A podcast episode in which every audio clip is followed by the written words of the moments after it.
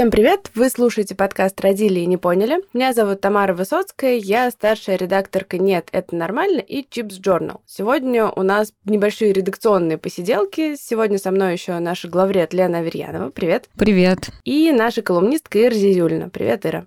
Привет! Сегодня мы поговорим на тему, на которую вообще обычно родители детей всех возрастов разговаривают не очень охотно и вообще стараются эту тему не затрагивать, не обсуждать, не поднимать и на прямые вопросы отвечать максимально уклончиво. Сегодня мы поговорим с вами о том, что делать, если ребенок задает неприличные вопросы, хочет узнать, откуда он появился, как это произошло, почему у мальчиков вот так, а у девочек вот эдак, и, в общем, много-много разных других вопросиков, которые ставят родители в тупик. Но прежде чем мы перейдем к обсуждению того вообще, как на эту тему желательно говорить и как рекомендуют нам уважаемые психологи, сексологи и другие умные люди, я хочу сначала узнать, как это происходило у нас. Потому что у нашего поколения, мне кажется, с разговорами о сексе вообще и об отношениях и о репродуктивных функциях человека, они были очень ограничены. Либо мы узнавали об этом с уроков биологии, где все было максимально сухо и непонятно, либо мы узнавали узнавали об этом от друзей во дворе, где все было максимально не сухо, но также непонятно. Поэтому давайте начнем с Лены, как самый... Умудренный опытом самый женщины. умудренный опыт, да, сам,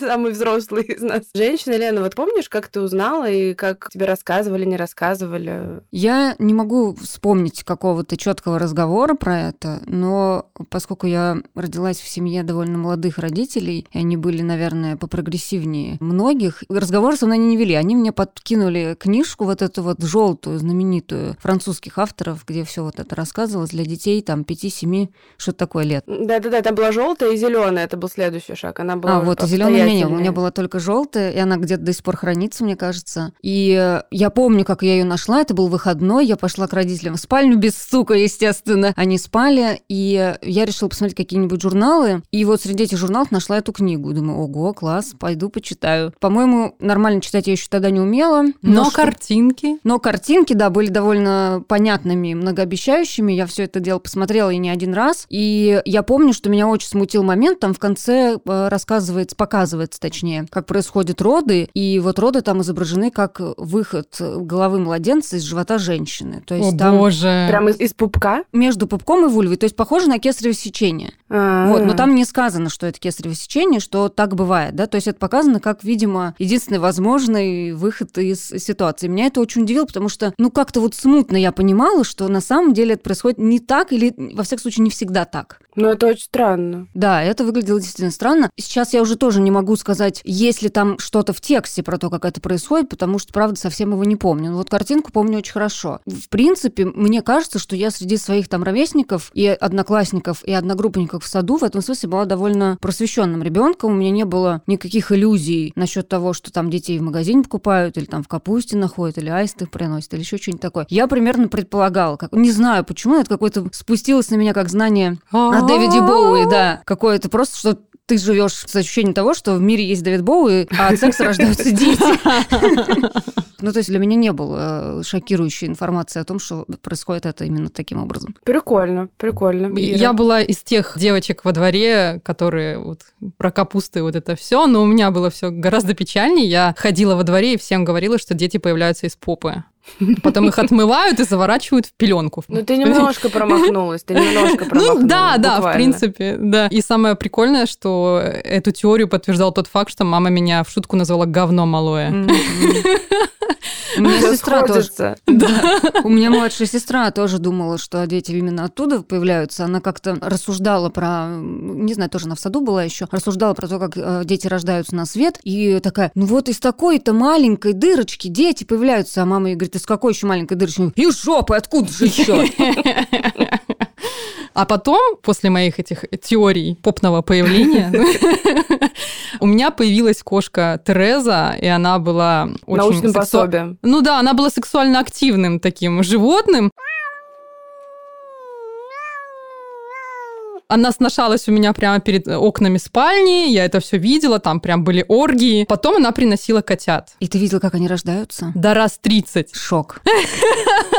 Я раз 30 не видела, я принимала роды. Я помогала снимать плаценту, потому что были такие случаи, когда там она плохо вылезала, и вот на мордочке оставалась плацента, и он не мог дышать. Я снимала плаценту, и котенок начинал дышать. Наш подкаст внезапно стал ветеринарным просто.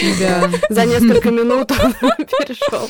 Уже тогда, да, уже тогда я поняла, что родительство это прям непросто, потому что кошка сразу менялась. Тогда она ходила такая веселая, прям валялась, а потом, когда появлялись дети, все вот эти вот сиськи, которые до пола, вот и она такая вечно озабоченная какая-то, мурчит.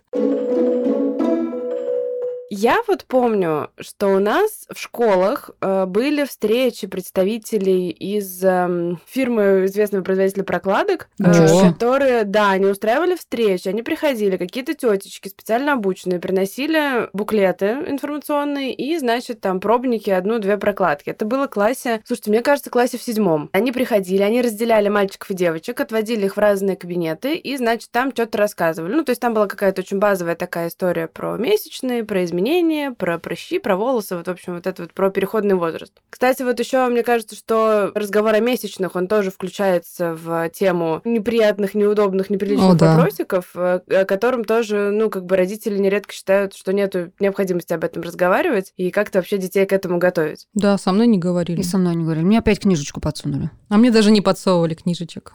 Мне а подсунули прокладку. ты вообще не знала о том, что так бывает? Нет, я знала, и были девочки, которые созрели раньше меня, и я знала так чисто теоретически. А когда это случилось со мной, я вообще не понимала, что происходит, и мне мама в ванную принесла прокладку и сказала вот, и все. На этом мое просвещение было закончено. Я не знала, ну тоже, опять же, условно, про циклы, и поэтому первый год месячных я постоянно, для меня это было сюрпризом, и Ой, это кошмар. заканчивалось, сами понятно чем, вот этими протечками. Угу. Вот. Ну, не, неприятная история. Я не знала, что бывают разная обильность выделений, потому угу. что мама сказала, что вот есть прокладки, только такие, как бы зачем тратить деньги на более дорогие там впитывающих, когда их потом все равно выбрасываешь. Ну, видимо, у нее была обильность выделений какая-то другая, а у меня было очень много. И я тоже долго мучилась, год где-то, пока однажды мне в школе подружка не дала какую-то ночную клевую прокладку с крылышками. И я оценила, насколько это мне придало уверенности, свободы какой-то. Я даже не знала, что есть такие вот штуки. Ну, это тоже, мне кажется, мы попали на какой-то стык, что да, еще вот даже в 90-х женщины ходили с этими огромными кусками ваты mm-hmm. просто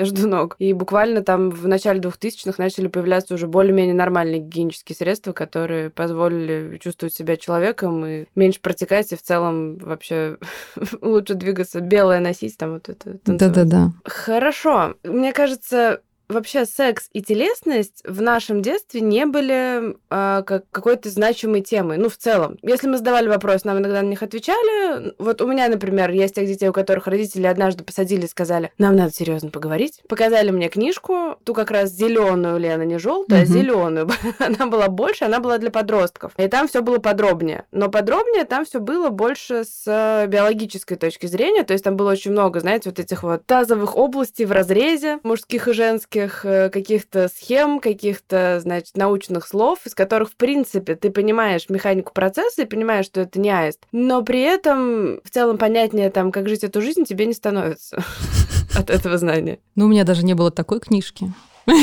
а я не знаю просто, насколько, насколько это помогло. Я вот еще вчера вспоминала о том, что у меня была энциклопедия для девочек, а вот эта большая розовая книга. И там, если вы помните, если вы читали, там была история про секс. Причем она была типа художественный рассказ. Там был рассказ о девочке, которая, я уже сейчас плохо помню, но, в общем, она там решила заняться сексом с парнем. О, в итоге боже. она, конечно Кошмар. же, забеременела, пошла на аборт, и О. это было ужасно. Вот. Ничего себе про лаферский текстик. Да. То есть там, значит, было чуть-чуть про половую половые органы, там вот как происходит половое созревание научным языком. И потом был вот этот вот рассказ. Причем рассказ мне в моем подростковом возрасте, он казался на грани эротики на самом деле.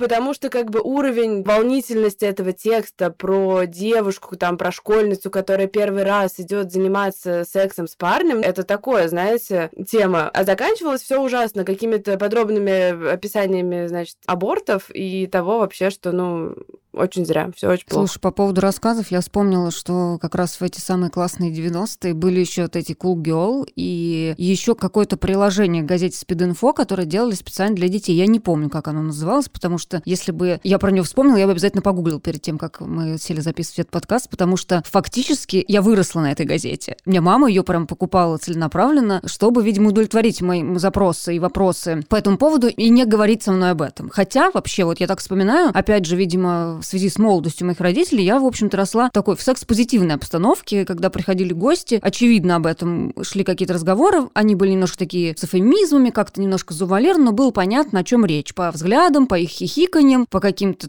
ха-ха-ха хихи. Слушай, а что они обсуждали? Ну, просто. Вот мы сегодня с мужем. Ну, ну может быть, они обсуждали какие-то, да, романтические штуки, какие-то э, средства контрацепции, порнофильмы, что-то вот такое. Это витало на вот этих вечеринках как-то вот вскользь это все время упоминалось. То есть какие-то шутки про секс были. Понятно было, что это про секс, потому что люди менялись в лице. Было понятно, что это какая-то тема, которую они не хотели бы обсуждать напрямую в присутствии ребенка. Но они создавали такой флер, что это обсуждение становилось чем-то необычным. Вместо того, чтобы, да, как бы нормализовать этот разговор, они, наоборот, его при всей вот этой своей открытости делали его каким-то табуированным. Вот таким привлекательным и волнительным. Но это же все, да. это же наше Ну, вместо детство, этого вот мне вот покупали там газеты. Шепотом какие-то шуточки, что-то еще, это же прям, да. Сразу Мы потом это переняли, в общем-то. Ну, в целом, да. И, собственно, вопрос сейчас, глядя с высоты прожитых лет и прожитого опыта на свой опыт, было ли у вас ощущение, что вам чего-то не хватило и чего? Потому что, ну, вот как Ира сказала, да, что с ней там не разговаривали про месячные, и она не знала про циклы, но это вообще как бы сейчас звучит как какая-то ужасная дичь, ну, в смысле, то есть с тобой что-то адское происходит, но ты да, понятия да, не да. имеешь, когда это произойдет, но это кошмар. А еще вот это вот понятие стыда. Да. За месячные? Да не только, ну, вообще за свое тело. Разговоры про грудь, про растущую. Если она не растет, то это плохо уже в школе деле. Если растет, то тоже плохо, потому что а, ты шлюха тогда получается, если у тебя большая грудь. Ну, это да, все да, вот да. как-то я писала сразу... об этом колонку. Пожалуйста, я добавлю в ссылочку. Какие знания вам бы хотелось иметь э, в детском, в подростковом возрасте вместо тех, которые были у вас? Ну, или вдобавок к тем, которые были у вас? Что женщина — это активный участник процесса согласия и вообще того, что она может выбирать. Не то, что ее танцуют, да, вот она попадает в оборот, и дальше ее дело подчиняться. И давать. И давать, да. Что ты телесно, ты власти над собой не имеешь. Ты просто погружаешься в какой-то контекст, даже если он тебе в каких-то местах приятен, и да, и доставляет тебе какое-то якобы удовольствие, либо ты запрограммировала себя на то, что это должно быть приятно, ты все равно не чувствуешь себя хозяйкой ситуации. И вот этого очень не хватало, и это, естественно, отразилось в дальнейшем, несмотря на то, что я не могу сказать, что у меня какой-то там был где-то какие-то неудачные опыты, эксперименты в подростковом возрасте, но в целом ощущение своей вот этой самости, своей самостоятельности в распоряжении телом и получении удовольствия этого не было. Плюс со мной никто не говорил, например, про вопросы мастурбации и вообще получения удовольствия, каким бы то либо не было образом, да, это казалось, что это какая-то стыдоба, да, да, тоже, да. что этим нельзя заниматься, это ужасно, это тоже как-то обсуждалось очень завуалированно и как что-то стыдное, и если я оставалась, например, одна в комнате, и у меня была с собой игрушка, которая оказалась под одеялом. Это был сразу типа алярм, надо ее забирать, эту игрушку, это ужасно и отвратительно. То есть опять вокруг просто моего взаимодействия с предметом был какое-то нездоровое нагнетание. Когда ты выходишь с этим ощущением, что твое тело это инструмент какой-то стыдный, да, и то, что ты можешь этому телу доставить удовольствие, это типа плохо, что ты постоянно должна себя как-то сдерживать и свои порывы как-то контролировать. А мальчики могут делать все, что хотят. Да, да, вот это вот. Я, кстати, хотела добавить в тему про осознание там своего тела и права на удовольствие. Вот у меня тоже была такая же история. Очень долгое время, прям неприлично долгое время, была заложницей убежденности в то, что когда ты занимаешься сексом, мужчине виднее. Он знает, как надо, а ты нет. И в целом, не знаю, даже желание там что-то скорректировать или что-то сказать, мне внутри казалось каким-то неправильным, потому что я вот здесь опять-таки жертва, да, как бы я попала в какую-то вот ситуацию, в которой там я раз уж я согласилась на что-то и во что-то вписалась, то это, ну, как бы теперь вот так. Либо терпи, либо уходи. Ничего изменить в этом ты не можешь, ничего сделать ты не можешь, здесь как бы это твои проблемы. Да, и никакой это... проактивности. Мне кажется, для мальчиков это тоже серьезное такое испытание, то есть все зависит только от тебя. Тоже им внушается, что вот ты здесь главный главный. Ну да. Тоже такая сложная позиция. Где-то я недавно, сейчас буду отчаянно врать, но, в общем, я читала какое-то исследование о том, что, как выяснилось, современные мужчины вообще очень мало понимают, что им доставляет удовольствие в сексе. То есть они тоже попадают в плен там каких-то стереотипов из э, порнографии, не знаю, каких-то разговоров в мужской раздевалке и так далее, каких-то представлений. И при этом они не занимаются самоисследованиями. То есть если женщины сейчас более-менее подтянулись благодаря бурно развивающейся индустрии секс-игрушек, то мужчины продолжают ориентироваться на какие-то очень странные стереотипы, которые, естественно, не всегда с ними лично вообще хоть как-то соотносятся. Да, даже в сериале «Эйфория» был момент, когда там пацан смотрел порнуху постоянно, и потом у него случился секс, и он как в порно взял ее за горло, а она такая, эй, мне больно, ты чего? Как бы он, а что? Я думал, так нормально. То есть, когда смотришь порно, ты теряешь связь с действительностью, потому что в порно все Да, не совсем так, да. как есть. Но давайте немножко вернемся от подростков все-таки к детям, потому что это очень классно в подростковом возрасте, да, говорить там и про ту же мастурбацию, и про удовольствие, и про какие-то партнерские отношения, о том, какие отношения могут быть абьюзивными, там, как люди манипулируют при помощи секса и так далее. Но вряд ли вы будете рассказывать это своему четырехлетнему ребенку, ну, объективно. Поэтому давайте вернемся к детям помладше, которые вот только-только пришли и начали задавать вопросы. А откуда я взялась? Ну, или я не знаю, как, в каком формате дети задают вопросы. И, с одной стороны, я знаю, что многие родители боятся этого вопроса, с другой стороны, я не очень понимаю, от чего бояться, в том плане, что вопрос абсолютно нормальный, и ответ на него существует. Просто как бы то, насколько вы готовы об этом говорить, это уже ваши какие-то личные, все те же вот из детства, там, из подросткового возраста комплексы, страхи и так далее, но по факту это абсолютно простой вопрос, на который абсолютно просто ответить. И хотела спросить, как было у ваших детей? То есть они проявляли какой-то интерес, или вы им сами рассказывали, или ждали запроса? Как это произошло вообще? Ну, я заранее подготовилась, купила книжечку «Интимный ликбез с родителями и без», поставила ее в ряд с остальными книжками, и Рената как-то ее выбрала, и мы стали изучать что пенисы и вагины бывают разных видов.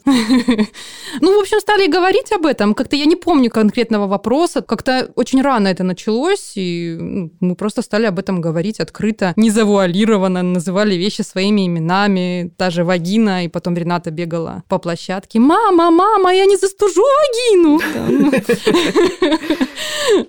Вот. Ну, я- мне было гордо. Хотя при этом, вы знаете, я сейчас это открою тайну. Мы называем дома пися и попа тоже. Но это нормальные слова, при том, что если ребенок знает э, Да, официальные. Да, да, да. Я тоже так думаю. У меня не было какой-то вот такой прям специальной подготовки. Я просто для себя решила, что, ну да, я буду отвечать на эти вопросы. Плюс я, опять же, в силу своей профессии много про это читаю и подписана на многие всякие блоги. Это тоже как-то успокаивает, дает уверенность в том, что ты движешься в правильном направлении. Я не помню, в каком возрасте дочь меня спросила про то, откуда она взялась. Там реально был вопрос, именно сформулировал это именно так, откуда я взялась. И я сказала сначала из моего живота. И этого было достаточно. Да, да, да. Причем, если он продолжает задавать вопросы, тогда ты продолжаешь отвечать. А, но вот в таком возрасте обычно прям этого вопроса достаточно. Да, и, они- ну, и потом Ответа. уже на это нанизывается дальнейшие подробности, опять же, когда есть какой-то запрос. Мы это стараемся тоже обсуждать в какой-то совершенно спокойной обстановке. Опять же, в книжках есть какие-то беременные героини, есть книжка «9 месяцев», она рассчитана на детей, у которых скоро родится братик или сестренка, но она мне попала в руки на рецензию, и мне показалось, что она вполне подойдет и просто для изучения темы размножения и беременности. Там показано, как плод развивается, как он растет, как он рождается. Там как раз сказано, что есть разные виды родов. Мама может поехать в роддом в любой момент, может поехать заранее. Там может быть кесарево сечение, может быть обычные роды вагинальные. Много-много разного написано. И все тоже очень в таких спокойных терминах. И, в принципе, я вижу, что, опять же, да, что когда ты не нагнетаешь, не создаешь вокруг этого атмосферу секретности, нет никакой нервозности по этому вопросу. Ребенок задает эти вопросы наряду с любыми другими. Когда тебя спрашивают, что такое сексизм, она недавно она меня спросила, почему сексизм называется таким словом? Оно звучит неприлично. Откуда она вообще заложила в то, что слово Мгм. секс звучит неприлично, я не знаю, но она говорит, меня смущает это слово. И я говорю, в этом слове нет ничего такого, в самом слове секс. Я говорю, секс это просто занятие, которое создано для взрослых, им занимаются взрослые. Поэтому, может быть, тебя это может смущать. А сексизм, говорю, не связан никак с сексом, просто слово секс на английском это пол, это половое притеснение. И вот мы про это поговорили, и, в общем, это рассосалось, потому что тоже непонятно, да, кто ей заложил в голову, что это какая-то такая должна быть тема неприятная. Это странно, откуда вот это берется, это как в воздухе витает. Это очень Да. странная история. Я на самом деле должна признаться, что я, мне кажется, до сих пор не разговаривала с ребенком именно о сексе, ну, вот в смысле о самом процессе.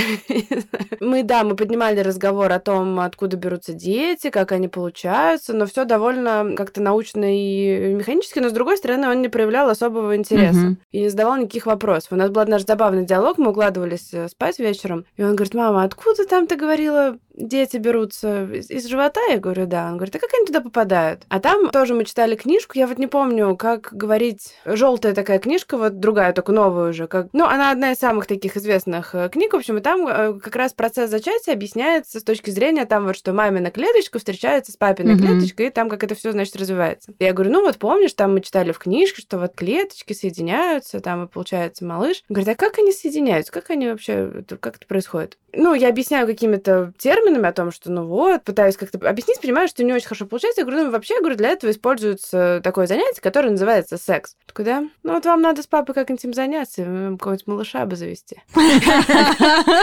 Ну спасибо, сынок, как-нибудь займемся. Это такая чисто дружеская рекомендация. Вам бы как-нибудь вообще заняться этим? У нас тоже смешная была история с этой книжкой, когда мы читали, и там показаны разные, ну, опять же, вагины и пенисы, что они бывают разные, разные формы, длины там и так далее. И мы открываем разворот, и там вот 9 пенисов нарисовано. И я ей это объясняю, рассказываю, потом такая пауза, она такая, хорошо, а какой тебе больше нравится? Ну, понятно, у нее чисто визуально там вот, а я там уже закраснелась сразу. Действительно, ведь какой? У нас тоже появилась недавно книжка, которая называется «Все млекопитающие делают это», про факты о грудном молоке и вообще о груди. И там тоже много нарисовано всяких разных грудей. И дочери тоже очень понравилась эта картинка. И мы тоже обсудили, там есть разные варианты, разные формы, размеры, цвета и всякие особенности. И она говорит, смотри, тут у женщин три соска. Ну и там написано, что может такое действительно случается, что два основных и один маленький. Я говорю, у меня такой тоже есть, хочешь, тебе покажу? Я не знаю, правда, что это. У меня такая есть родинка под грудью. Кажется, что это похоже на третий сосок сосок. То есть мы сразу нормализовали эту ситуацию дома. Ей очень нравится эта картинка, ей нравится, что женщины бывают разные, и она тоже прям вот с удивлением обнаружила, что правда она тоже будет какой-то, пока вот она прикидывает, какой бы она хотела быть. А можно всех посмотреть, да?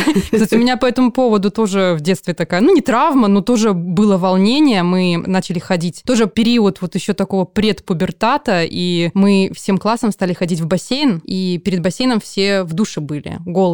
И я посмотрела на то, как выглядят вульвы разных девочек, и потом посмотрела на свою и подумала, что со мной что-то не так. Ой, ну вот, вот опять эти же. вот бассейны и вот эти все раздевалки публичные, мне кажется, в подростковом возрасте это такая пытка ужасная. Да. Да, это унизительно. Это же я... очень часто и в бассейнах, и в детских лагерях, когда вас заводят всех в один э, маленький душ, и вы должны все на скорость там раздеться, одеться друг с другом, но это вообще, я помню, что это был ужасный, ужасный стресс. Я вызывала родителей и ездила мыться домой. Я не могла мыться вот в этой толпе. Я в детстве меня водили в общественную баню, моя бабушка и прабабушка любили этим заниматься, и я как бы была настолько поражена разностью женских тел, что я больше с этим сталкиваться не захотела. Ну, то есть вот это реально ощущение того, что твоя телесность это что-то постыдное, все равно, несмотря на то, что мы ходили в общественную баню, все равно в тебе каким-то образом подпитывается. Угу. Вот, кстати, интересный вопрос, давно меня тоже волнует. У нас не так давно выходил текст про мальчиков в женских раздевалках. Там был эм, какой-то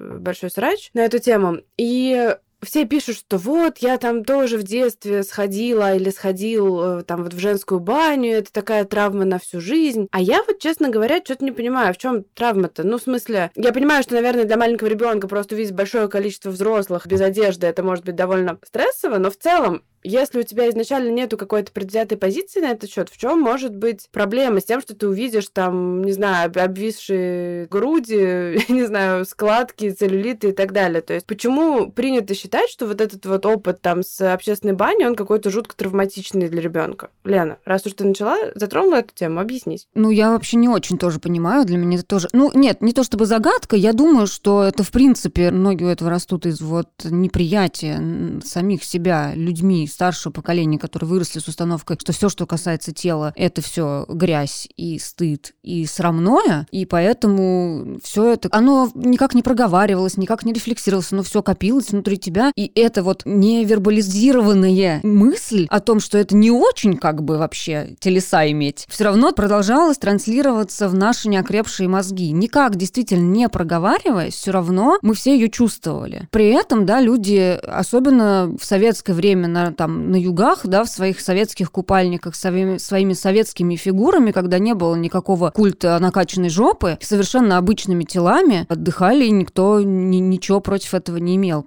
Все те же самые органы, просто прикрытые кусочками тканей. Там внутри все то же самое, все, что мы могли видеть в общественных банях. И опять же, ничего в этом не было. То есть это настолько вот фигура умолчания, вся твоя телесность, все, что с тобой происходит, даже когда у тебя что-то выросло, что-то поменялось, что-то перестало выглядеть так, как ты привыкла, это тоже никак не обсуждалось. И ты не понимаешь, нормально это да, или да, нет. Да. Вообще, как это может быть? Вариант я нормы или что-то со мной не так? И кому мне пойти с этим вопросом? Получается, что никому. Ну, ты идешь в какое-то публичное пространство, а там ты считываешь уже ровно то, что ты считываешь про все вот эти ожидания и стандарты, которые очень вряд ли совпадают с твоей реальной фигурой, с твоим реальным внешним видом.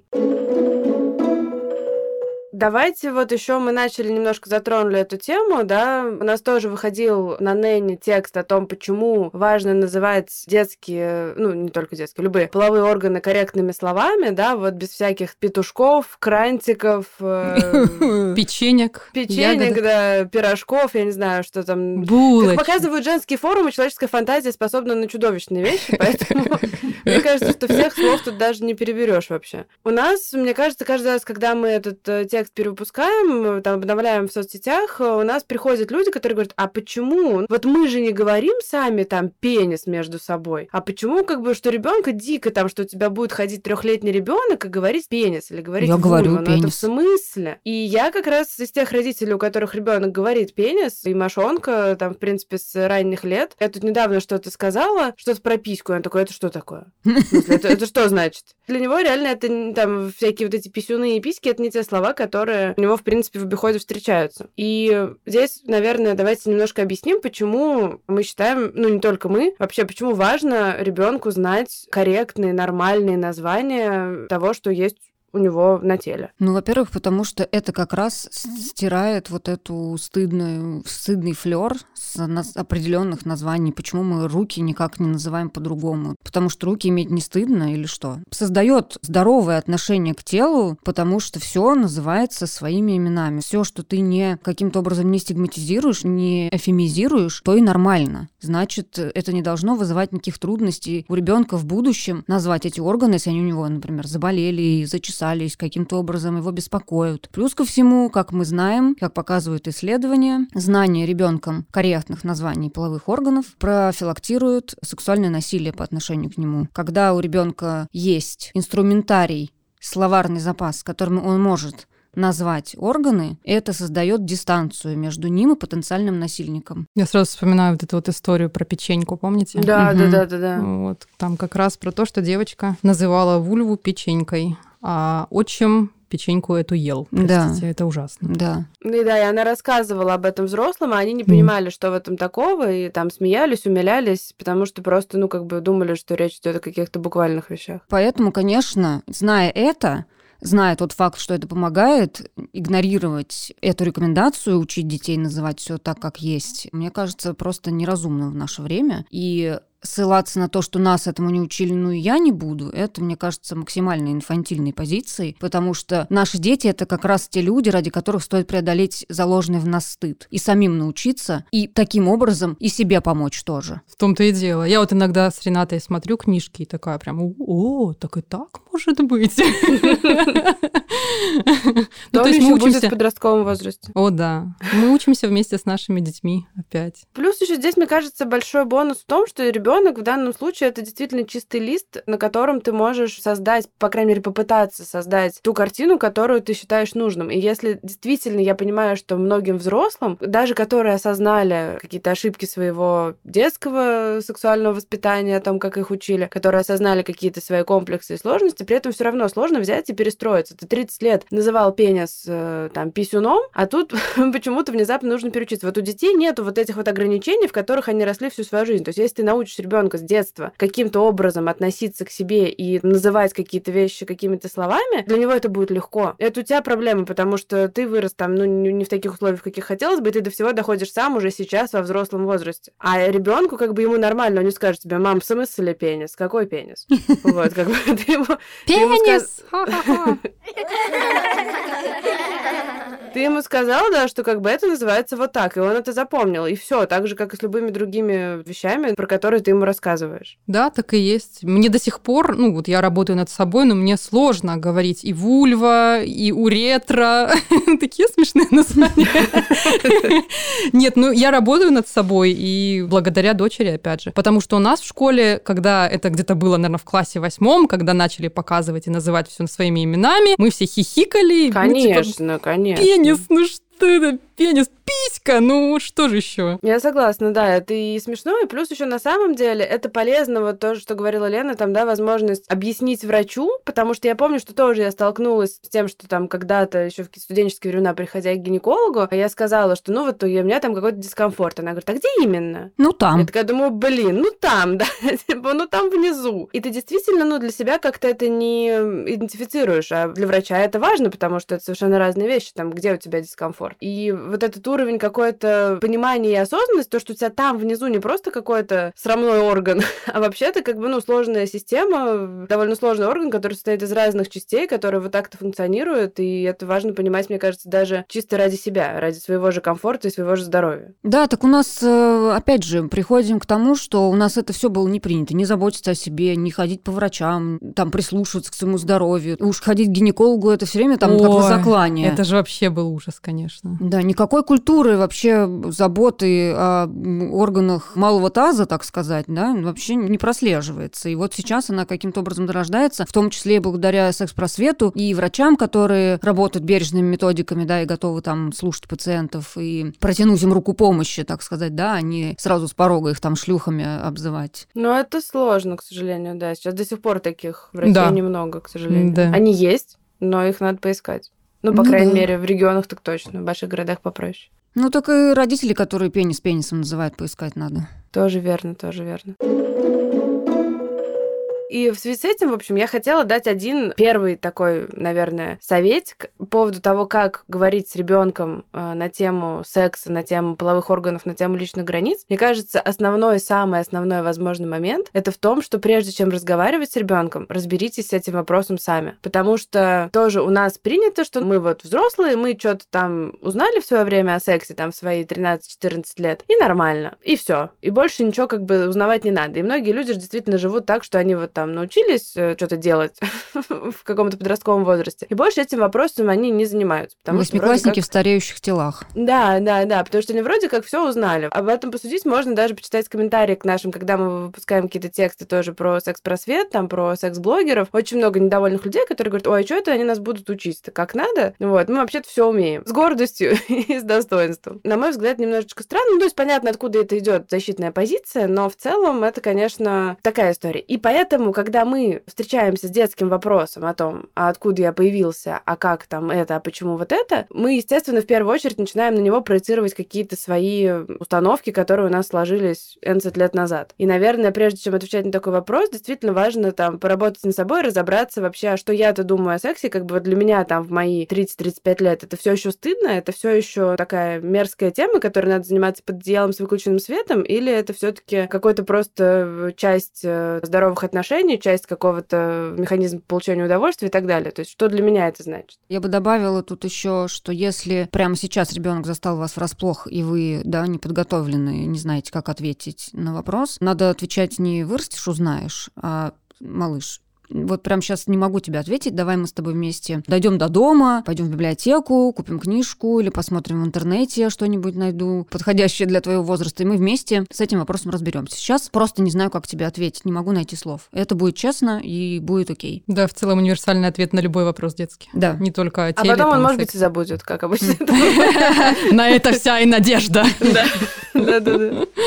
Сейчас, мне кажется, у нас э, в российском обществе есть такое раздвоение. Вот мы публиковали результаты исследования о том, что там какое-то колоссальное количество российских родителей, там типа 70 процентов убеждены в том, что нужно секс-просвещение в школах. При этом mm-hmm. стоит ли говорить о том, что наша школа, мне кажется, максимально далеки от секс-просвещения, как минимум потому, что не очень понятно, как это будет работать. То есть, кто это должен вести? Учитель биологии, школьный психолог, не знаю, врач из поликлиники. В целом рассказать о механике секса, тычинки и пестики, мне кажется, действительно это способен учитель биологии. Но другой вопрос, что секс сам по себе это такой намного более сложный вообще конструкт, в котором недостаточно ограничиться механическими какими-то деталями, потому что, опять опять как показывает практика, понимание того, что пенис нужно засовывать в вагину, они, по сути, довольно бесполезны. Ну, подожди, помнишь, у нас была статья про китайцев, которые никак не могли забеременеть, а потом выяснилось, что они занимались анальным сексом. Бы. Да, и у них не получалось, да, ничего. Ну, ладно, ладно, ладно. Не, в некоторых случаях, ну, в смысле, это знание, оно как бы базовое, но при этом оно не дает тебе никакого понимания о том, а что вообще, что такое секс, зачем он нужен, как я к нему отношусь и так далее. И просто, ну, хотела обсудить, как вы считаете вообще, кто должен все-таки заниматься секс-просветом, потому что родители стесняются, не хотят говорить и валят это на школу, говорят, ой, вот пойдешь в школу, пусть и там объяснят. Школа по очевидным причинам либо боится, либо не может, либо не хочет, и надеется, что об этом расскажут родители. А по факту дети узнают это из интернета, от сверстников, и, в общем, мы получаем то, что получаем. Людей, которые пытаются заниматься сексом как в порно, людей, которые не знают, как называются их половые органы, что такое личные границы, согласие и так далее. Мне кажется, что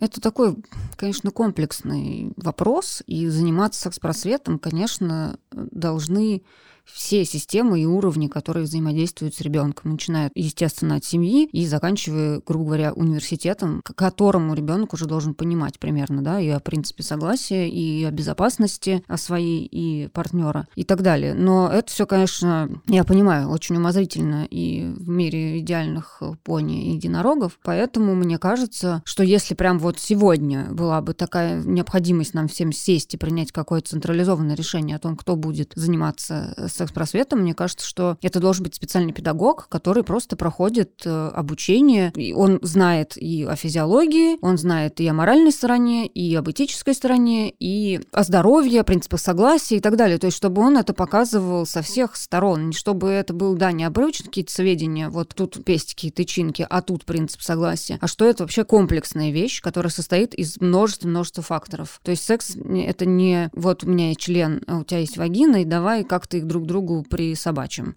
Вообще не так, нет. К сожалению. Да. Еще этот человек, он должен уметь говорить с детьми, мне Это кажется. да, ну. да, потому что вот эти все протокольные люди да, да, да. из поликлиника, библиотека, они обычно очень скучно вещают, и никто их всерьез, конечно, не принимает. Ну да, это тетенька гинеколог, которая просто да. ходила в класс и говорила: Вы все умрете! Да. И пугала, да, пугала да, страшными да. заболеваниями о том, как да. у вас там все загноится и отвалится, да. Да, просто от одной мысли о сексе. Да, да, да. Кстати, к вопросу о конце концепции согласия, мне кажется, что, ну, и мы об этом много писали, о том, что вообще концепции согласия нужно учить э, там с какого-то раннего детства, и потому что концепция согласия, она, в принципе, распространяется не только на секс, а вообще на любые отношения. Я здесь, как мама мальчика, стараюсь держаться принципа о том, что не учите девочек э, вести себя безопасно, а учите мальчиков не быть насильниками, как бы. И для меня это такой важный момент для того, чтобы там изначально объяснить своему сыну какие-то границы чужой телесности и, в принципе, границы дозволенного и даже сейчас, там, ему 4 года, но бывают моменты, когда, например, он там очень хочет обниматься со мной, он бежит начинает меня сильно-сильно тискать, я говорю, мне неприятно, ну, мне не нравится то, что ты делаешь. Он говорит, ну, я же обнимаюсь, это же приятно. Я говорю, нет, сынок, я говорю, приятно, это когда всем приятно. То есть даже если ты делаешь что-то что кажется тебе приятным, а другому человеку это не нравится, ну, это значит, вы делаете что-то не очень хорошее. И мы как бы стараемся договариваться, спрашивать разрешение, там подойти, обнять, спросить, мама, вот так вот как бы тебе нормально. Потому что мне кажется, что это, ну, какой-то такой важный навык, который нельзя включить по рубильнику в момент э, полового созревания. Это как бы какой-то навык, который должен формироваться всю жизнь. И обращать внимание на то, что вообще-то у других людей есть свои интересы, свои потребности, свои желания, которые не всегда совпадают с твоими. И в том числе числе, что не все приятные действия, они приятные для всех. Даже те же объятия, поцелуи и там, не знаю, еще что-то, какие-то поглаживания, они могут быть в моменте для человека не классными, неприятными. Ну, просто потому, что он там не хочет, не готов, не в настроении, или ты делаешь это как-то не так.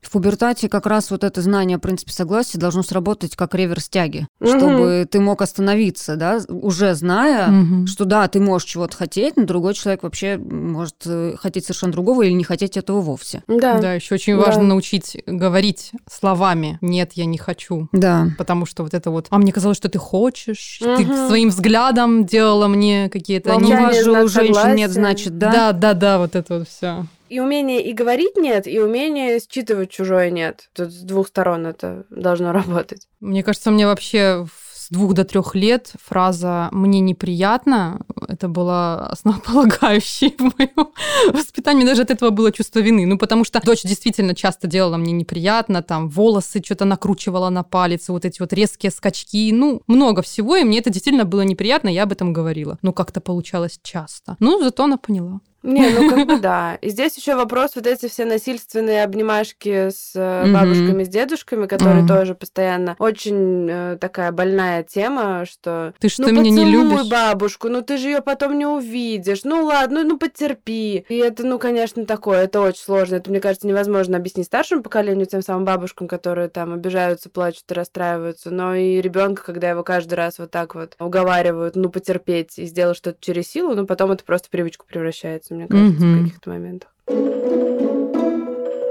Давайте подведем итог. Первый советик я уже дала. Какие еще советики мы можем дать родителям, которые испытывают сложности с э, разговорами с ребенком о сексе и о всех прочих вещах? Возможно, это будет не самым очевидным и, может быть, кому-то покажется странным, но я бы рекомендовала взять консультацию у какого-нибудь э, специалиста, который разбирается в вопросах секса. Те же блогеры, которые пишут на тему сексуального просвещения, довольно часто готовы давать эти консультации, они проводят их там очно в скайпе или в приличной встрече, или делают какую-то онлайн-выжимку, подборку и лично для тебя посылают ее тебе в каком-то удобоваримом виде. Это доступно, просто вопрос в том, что это должен быть человек все-таки не который вместо слова пенис э, изображает эмодзи банана. Вот, тут тоже надо понимать, что все-таки это должен быть человек, который также называет вещи своими именами, настроен на современный лад, знает про границы и так далее. То есть это стоит того, если вы сами стесняетесь пытаетесь как-то сделать э, шаг навстречу сексуальному просвещению, это сексуальное просвещение может сделать шаг навстречу вам. И подписаться просто на блогеров, даже если не брать консультацию, просто подписаться на блогеров, которые пишут про телесность и про защиту э, сексуальных границ, в том числе Юлию Ермоленко, которую мы очень часто цитируем. Можно на Машу Давай, она тоже много про тело пишет. Можно читать по-прежнему блог Тани Никоновой, который хоть, к сожалению, больше не обновляется, mm-hmm. но там колоссальный пласт полезной информации. Это все есть в открытом доступе принципе, можно брать и читать. Там очень много про подростков э, в том числе. А еще есть канал в Телеграме, называется «Это нормально». Это не наш канал. Наш канал называется «Нет, это нормально». По-моему, его ведет Винтовкина. Это Винтовкина же, да. Да, и она тоже там рассказывает про разные сексуальные практики. Но уже, наверное, для продвинутых пользователей, но все равно можно начать и втянуться. Но все равно, мне кажется, чем больше родитель знает об этом, естественно, не обязательно все транслировать ребенку, но в целом общий уровень сексуальной просвещенности родителя, он в любом случае позитивно скажется на том, что об этом будет знать ребенок ребенок. Да. Поэтому разберитесь с этой темой для себя, читайте хорошие книжки, хорошие блоги, ищите помощи, если она вам необходима. Пожалуйста, называйте вещи своими именами. Это надо не кому-то там, не пенисному лобби. Это, надо, в общем-то, вашему ребенку, который потом за это знание скажет вам, ну или не скажет, но, в общем, будет очень благодарен. Ну и, собственно, наверное, не делайте из этого какого-то страшного табу, потому что чем больше вы придумываете эфемизмов, каких-то запретных тем, секретных каких-то историй, тем хуже вы делаете ребенку, тем страшнее ему будет потом обратиться к вам, если у него возникнут какие-то проблемы, тем страшнее ему будет самому что-то исследовать, потому что это что-то настолько стыдное и неприличное, что даже мама с папой об этом говорят, э, закрыв глаза, закрывшись в шкафу. Всем секс. Всем секс. Всем секс, да, всем пенисы и вульвы. Не бойтесь. Но никаких писек. Каждым сестрам по вульве. Да, или нет. Ну, в общем, тут уж кому что нравится. Да. Спасибо большое, друзья, что были с нами. Слушайте нас на любой удобной вам платформе. Подписывайтесь, ставьте лайки, пишите вопросики. В комментарии к этому выпуску я добавлю некоторые полезные статьи, которые у нас выходили. Их тоже можно почитать. Всего хорошего. Пока-пока. Пока. Пока. -пока. Пока.